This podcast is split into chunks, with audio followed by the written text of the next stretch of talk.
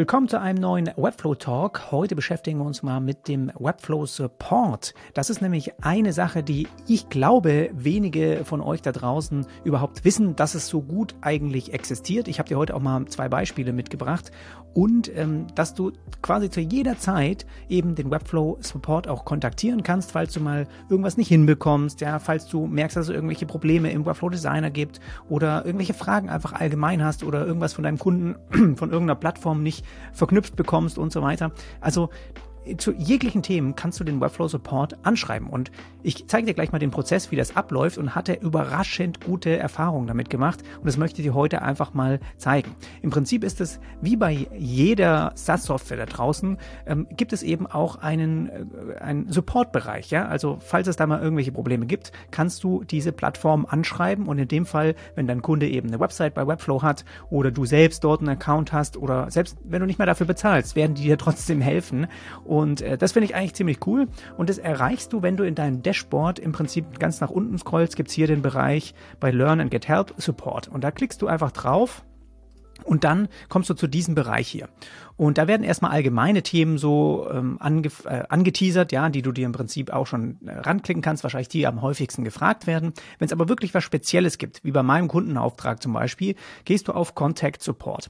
Und dann kommst du zu einem Bereich, der so ein bisschen wie bei Apple ist. Also wenn du bei Apple irgendwie was Retour geben willst oder irgendwie auch eine Frage hast, äh, läufst, durchläufst, du, durchläufst du auch erstmal so einen bestimmten Prozess, wo bestimmte Fragen auch dir gestellt werden und dann geht's immer spitzer zu, bis vielleicht, okay, das haben wir eigentlich schon beantwortet, hier ist die Lösung. Oder du kannst eben den Support direkt kontaktieren. Und bei mir ist es jetzt so, dass sie erstmal fragen, okay, ist das dein Account? Siehst du ja auch mit der E-Mail-Adresse oder ähm, loggst dich dann eben in einen anderen Account ein. Klickst dann hier einmal drauf und jetzt kommt ein neuer Bereich. Das kann sein, dass das bei dir gar nicht auftaucht. Bei mir ist es so, dass ich eben durch äh, die Kundenaufträge haben die mich immer als Freelancer zu ihrem Account hinzugefügt. Das heißt, ich sehe das Projekt, an dem wir arbeiten, in meinem Webflow-Account. Das ist eine ganz coole neue Funktion und das heißt, die kommen jetzt hier vor, weil jetzt Webflow nicht weiß, für welchen Workspace brauche ich quasi Support. Ich klicke jetzt einfach mal meinen Workspace an und kann dann im nächsten Bereich sagen, okay, um welchen Themenbereich handelt es sich? Ja? Gibt es irgendwie jetzt, geht es um eine Seite und sagen wir mal, es geht jetzt um eine Seite, ich habe irgendwie einen Bug oder irgendwas funktioniert nicht, ich kriege was nicht hin, kannst du sagen, gut, im CMS-Bereich brauche ich jetzt Hilfe. Und dann wird hier ganz klassisch erstmal häufige Fragen eben beantwortet und so weiter. Wenn hier aber runter scrollst, gibt es hier den E-Mail Webflow Support. Und der funktioniert erstaunlich gut und auch wirklich mit erfahrenen Menschen dahinter. Ich habe einen super Vergleich, weil ich im Prinzip dir jetzt zwei Beispiele mitgebracht habe, wie das Ganze eben abläuft und wie, finde ich, qualitativ auch ähm, die Leute dort antworten, also dass sie wirklich vom Fach sind. Gehen wir also mal rein in ein Beispiel. Äh, leider habe ich jetzt hier die Fragen, die ich denen gestellt habe, äh, in dem E-Mail-Verlauf nicht, also immer nur die Antworten von denen. Und zwar ging es um die Performance von Webflow Designer. Und ich hatte denen geschrieben, okay, hör zu, ich habe hier ein äh, und der, der Kunde ist schon auf nicht einem CMS-Plan, sondern auf einem Business-Plan, also eins höher auch als der CMS-Website-Plan. Und wir können also, ähm, ich glaube, äh, wie, wie, ist denn mal die Begrenzung? Auf jeden Fall 10.000 Items auf jeden Fall ähm, im CMS hochladen und anlegen. Und wir sind so irgendwie bei um die zweieinhalbtausend, ja. Und das Problem war, dass ich gemerkt habe, dass auf den Template-Seiten eben es ziemlich langsam wurde. Also ich fand, vom, der, vom Gefühl her nicht mehr richtig, hat mir keinen Spaß mehr gemacht, irgendwie das zu bedienen. Es hat ein bisschen geruckelt, ja, kennst du ja, wenn ich irgendwas angeklickt habe, war es so eine Verzögerung gehabt und erst dann tauchen die Fenster auf, die dazugehören und so weiter. Und ich habe denen das einfach mal beschrieben und gesagt, dass ich normalerweise auch schon viele Projekte gemacht habe. Das ist das erste, wo es wirklich mit so vielen Daten auch zu tun gibt. Und da habe ich einen Konfigurator ja hier gebaut. Ich werde das Projekt noch genauer vorstellen. Das ist jetzt hier auch noch nicht fertig. Aber im Prinzip hier auch, äh, du siehst, du kannst verschiedene Farben anklicken. Du hast äh, Checkboxen, hast wie einen kleinen Konfigurator, hast auch hier in der Seite drin sehr, sehr, sehr viele ähm, CMS. Also du kannst mit dem Businessplan auch dann 60 äh, Felder im CMS immer eintragen, die auch fast alle ausgefüllt sind vom Kunden. Genauso habe ich hier, ich glaube, 15 oder 20 Collection Lists in der Seite drin, die alle quasi Datenpollen von diesem, ähm, von diesem Pro Produkt quasi. Und da habe ich einfach gemerkt, das macht keinen Spaß mehr. Gerade bei diesen ganzen Varianten und da hatte ich ganz viele, ähm, ja, ganz viele Filter auf jeden Fall eingestellt für die ganzen Collection Lists, ja. Und ähm, Conditional Visibility, also ja, wenn zum Beispiel bei der Fliese eben wenn, wenn hier jetzt ein Reliefbild hochgeladen ist, nur dann soll er auch dieses, diesen Relief-Switcher hier anzeigen, ja. Und das zum Beispiel ein Beispiel für Conditional Visibility, die man halt an, einstellen kann. Da hatte ich ganz vieles davon. Also wenn irgendeine bestimmte Farbe ausgewählt ist, dann soll er unten was anderes anzeigen und so weiter. Und da habe ich halt einfach gemerkt, das macht keinen Spaß mehr. So, und dann hat der Support ähm, reingeguckt, also ich habe den Read-Only-Link geschickt. Das finde ich auch erstmal eine saukoole Funktion in Webflow, dass man im Prinzip eher in das Live-Projekt reinschauen kann ja, danach kannst du den Read-Only-Link wieder deaktivieren, aber er kann reinschauen und kann jetzt keine Sachen verändern, aber er kann reinschauen und sieht, wie du es aufgebaut hast und kann sich auch ein bisschen durchklicken. Und er hat auch gemerkt, okay, der Designer war schon nutzbar, ähm, aber die Experience, also das Erlebnis, war sicherlich nicht so schön flutschig, wie es normalerweise bei Webflow eben der Fall ist oder wie ich das auch kenne. Also er hat es schon auch gemerkt. Taking a look at the Performance Monitor in Chrome DevTools wusste ich erstmal auch nicht, dass es sowas hier gibt. Er hat es ja hier gezeigt. It appears that the degraded performance is directly re related to the size of the DOM, Document Object Model. Okay, DOM habe ich schon mal gehört und ist sozusagen enthält alles, DOM ist sozusagen alles, was der Browser für deine Website aufbauen muss. Also muss er diese, diese wenn du ein Diff zum Beispiel integrierst, ja, ist das ein DOM-Element sozusagen. Wenn dieses Diff dann nochmal innen drin nochmal ein Diff hat, sind, hast du zwei. Und so hat er gemerkt, dass er schon so 50.000 DOM-Nodes integriert hatte in dieser Seite, wenn er den Performance-Test eben nebenher laufen lässt. Und dann hat er gesagt, scrolling up and down the page and selecting various elements, also er hat so ein bisschen hoch und runter gescrollt, paar Sachen dann auch ausgewählt, dann ist er auf 100.000 DOM-Elemente gekommen. Und auch ein Artikel dazu beschrieben, dass ich mich nochmal selbst informieren kann, ein Auszug daraus, ja. In anderen Worten, ähm, das Problem ist hier eben der Browser und dem zufolge direkt die Verknüpfung auch zu meiner CPU. Ich habe hier ein MacBook Pro M, M1-Chip, ist eigentlich sehr, sehr gut von der Leistung her, aber andere, die ein schlechteres MacBook haben, würden hier noch mehr Performance-Probleme sehen und noch mehr ruckeln und so weiter. Aber dadurch, dass es eben ein, der Webflow ein browserbasiertes Tool ist, wie bei Figma zum Beispiel ja auch, ja, ist es eben so, dass es auch äh, das der, der, Browser auch langsamer wird, wenn der, ähm, dein Computer merkt, okay, er braucht jetzt ganz viel ähm, Processing Power und CPU-Leistung und so weiter. Dann hast du noch ganz viele andere Programme auf, dann habe ich irgendwie nebenbei halt nochmal einen anderen Browser, dann habe ich noch ein, ein, Video exportiert und so weiter und habe da gar nicht dran gedacht erstmal, dass es vielleicht ja wirklich auch diese Verknüpfung zu meinem äh, RAM-Speicher und so weiter gibt, ja. Und habe dann auch nochmal neu hochgefahren, das wurde dann auch ein bisschen besser, ist jetzt aber schon auch wieder gekommen nach einer Weile, wenn ich so ein paar Tage daran arbeite. Also es ist nicht hundertprozentig geil, ich habe hier aber auch echt einen Extrem-Case. Hab mir dann aber gedacht, okay, er kommt hier auf diese 100.000 Dom-Items, was ich erstmal super finde, dass der so einen speziellen Test durchläuft und speziell auf meinen Case hier antwortet, ja. Und das hat eben diesen Einfluss gehabt auf dieses Performance-Problem. Und dann ging es mir noch darum, dass es eben ein bisschen schlecht ist. Also ich hätte es cool gefunden, dass wenn ich einfach ein paar Collection ähm, Lists, die ich in der Template-Seite integriere, woanders baue und am Ende einfach nur da rein kopiere, weil es einfach mir nicht gut möglich war, ähm, flüssig diese Collection Lists aufzubauen. Und dann hat er gesagt, hey, eigentlich kannst du das doch machen oder das sollte funktionieren, wo hier eigentlich mein Problem ist. So, und ich habe das ihm dann nochmal beschrieben. Ich habe mir das selbst alles angeschaut, habe selbst mal so einen Test auf der Live-Seite dann geguckt, also wie viel Dome-Notes ähm, habe ich denn dann auf der Live-Seite, weil erstmal bin ich auch erschrocken, weil ich hatte keinen Bock, dass jetzt diese ganze Seite eben auf der Live-Seite dann auch äh, so viel Performance frisst. Dann hätte ich auf jeden Fall die ganze alles umbauen müssen und habe ihm dann geschrieben, ähm, interesting with the performance monitor and the DOM size. Also auf der Publish, also auf der veröffentlichten Seite, der DOM wesentlich kleiner ist, also so 5000 Nodes, was vielleicht okay ist. Also wenn ich mir jetzt an irgendwie Amazon denke oder sowas, die haben noch weitaus mehr äh, Nodes und da denke ich, ist das okay.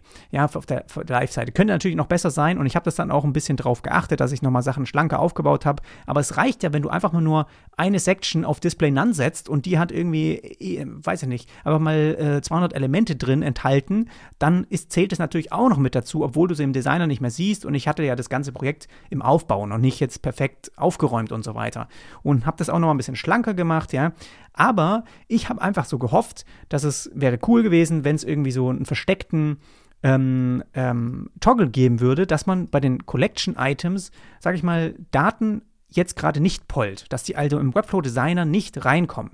Und mir war das erstmal nicht klar, dass dieser Unterschied überhaupt besteht. Also, dass die Live-Seite weniger DOM-Elemente hat, wie eben der Webflow Designer. Und ist mir auch erst gekommen, als ich das nochmal genauer angeschaut habe, dass er ja in dem Live, äh, in dem Shared Read-Only-Link drin war. Ja? Das heißt, er hat also sozusagen ähm, mir auch erklärt, das ist Problem. Ich glaube, es kommt dann in der nächsten. Ähm, ja, also er versteht es auch. Er fände es auch cool, wenn das wenn es sowas geben würde für Seiten, die eben sehr viel CMS-Daten sich holen. Also es ist vielleicht auch was, was er dann weitergibt an sein Team. Aber auch die Publish-Seite, die ist, sollte dann seiner, aus seiner Sicht ist sie auch gut ähm, dass er das eben selbst auch nicht so versteht. Also es kann gut sein, dass die eben intern gerade irgendwie im Webflow-Designer irgendwie ein bisschen äh, daran arbeiten oder sowas. Aber er hat eben nochmal erklärt, dass der Designer zusätzlich auch nochmal HTML-Elemente immer hinzufügt, ne, zu allen denen, die du natürlich auch in deinem Canvas immer reinziehst und so weiter.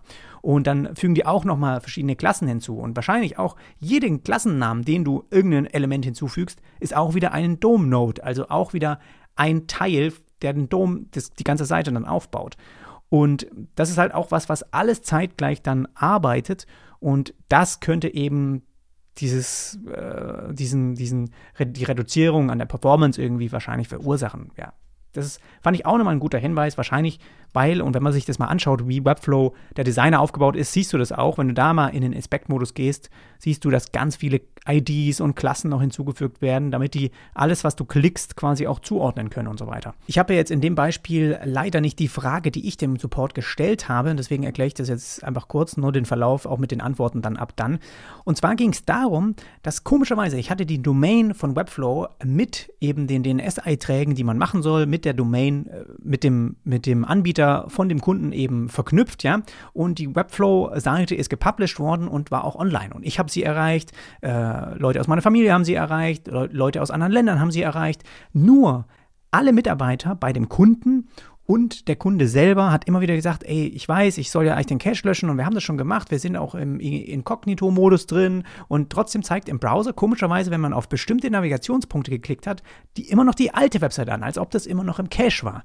Und ich habe mir nach keine Lösung irgendwie finden können und habe auch online ein bisschen geguckt und immer wieder ging es da hin und her und wir haben verschiedene Sachen probiert. Ich habe die DNS-Einträge nochmal überprüft und so weiter und irgendwelche A-Records und habe dann ähm, versucht, das alles nochmal neu zu machen, habe dann auch von dem Domain eben den An Support angeschrieben. Und das Interessante ist, bei dem Support von dem Domain, ja, hat man richtig gemerkt, wie das einfach nur so ein allgemeines, ja, wenn du jetzt die Rechnungsadresse geändert haben willst, dann äh, kann ich dir das machen, ja. Aber die hatten im Prinzip keine Idee für das Problem selber. Sagen nur, nee, die DNS-Einträge stimmen alle, das passt soweit, ja, können wir leider auch nicht weiterhelfen. So. Also es gab keine guten Ideen als Lösungsansatz.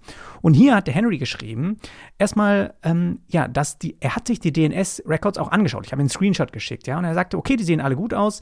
Er fand aber, dass die NS-Records ähm, sehr ja, dass es ein bisschen ungewöhnlich ist, dass es da, da ähm, so viele von gibt, ja. Das hat er erstmal hier ganz schön beschrieben, finde ich, dass es damit vielleicht ein Problem gibt. Und ähm, dann hat er irgendwie direkt ist er nochmal drauf eingegangen, eben Master Record und so weiter, ja, dass es normalerweise eben so ist, dass es davon weniger geben sollte. Und die sollte ich lieber nochmal überprüfen, weil da braucht man eigentlich nur so zwei von und ja, ob äh, wirklich alle vier gebraucht werden. Vielleicht hat es da irgendwie, leitet es nochmal irgendwas intern dann weiter. Und dann, ähm, if they confirm that all of your NS records are in fact correct and necessary, also wenn das aber passt und ich habe dann wieder den Support von der Domain angefragt und die sagt mir, ja, die NS-Einträge, die stimmen, in Zukunft wollen wir das auch schlanker machen und es soll dann nur noch zwei geben, aber jetzt brauchen wir noch vier.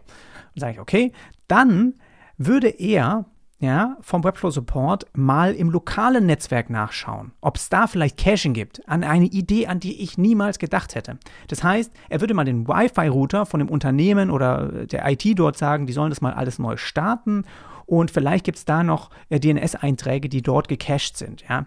Und dann kann man schauen, wenn die Internetverbindung neu äh, hochläuft, ob das Problem immer noch eben vorkommt.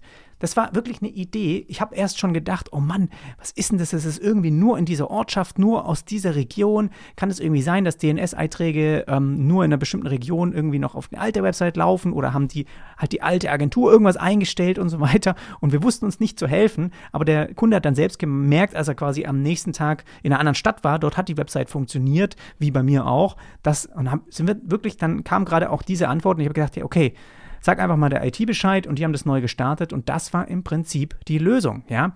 Also ich habe ihm nochmal ein Screen Recording auch geschickt, von dem, wie der Kunde das Problem eben anklickt. Und da hat er auch nochmal geschrieben, okay, DNS-Caching äh, kann gut sein, dass das auch eben auf dem WLAN-Router oder sowas dann da eben intern, weiß ich nicht, Netzwerksystem drauf ist. Wäre ich nicht drauf gekommen, fand ich erstmal sehr speziell und direkt bei der ersten Antwort quasi die Lösung gehabt. Da würde ich dir erraten, einfach dann nicht davor zurückzuschrecken, einfach mal sowas auszuprobieren, wenn du wirklich ein Problem hast, auch wenn es ein kleines ist. Wenn du irgendeine Einstellung nicht findest oder dich fragst, gibt's, kann sowas überhaupt in Webflow möglich sein? Sein.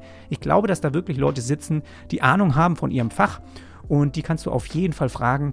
Und dann, glaube ich, bekommst du auch eine Antwort. Und ich wollte dir einfach mal zeigen, wie das bei mir ganz gut funktioniert hat.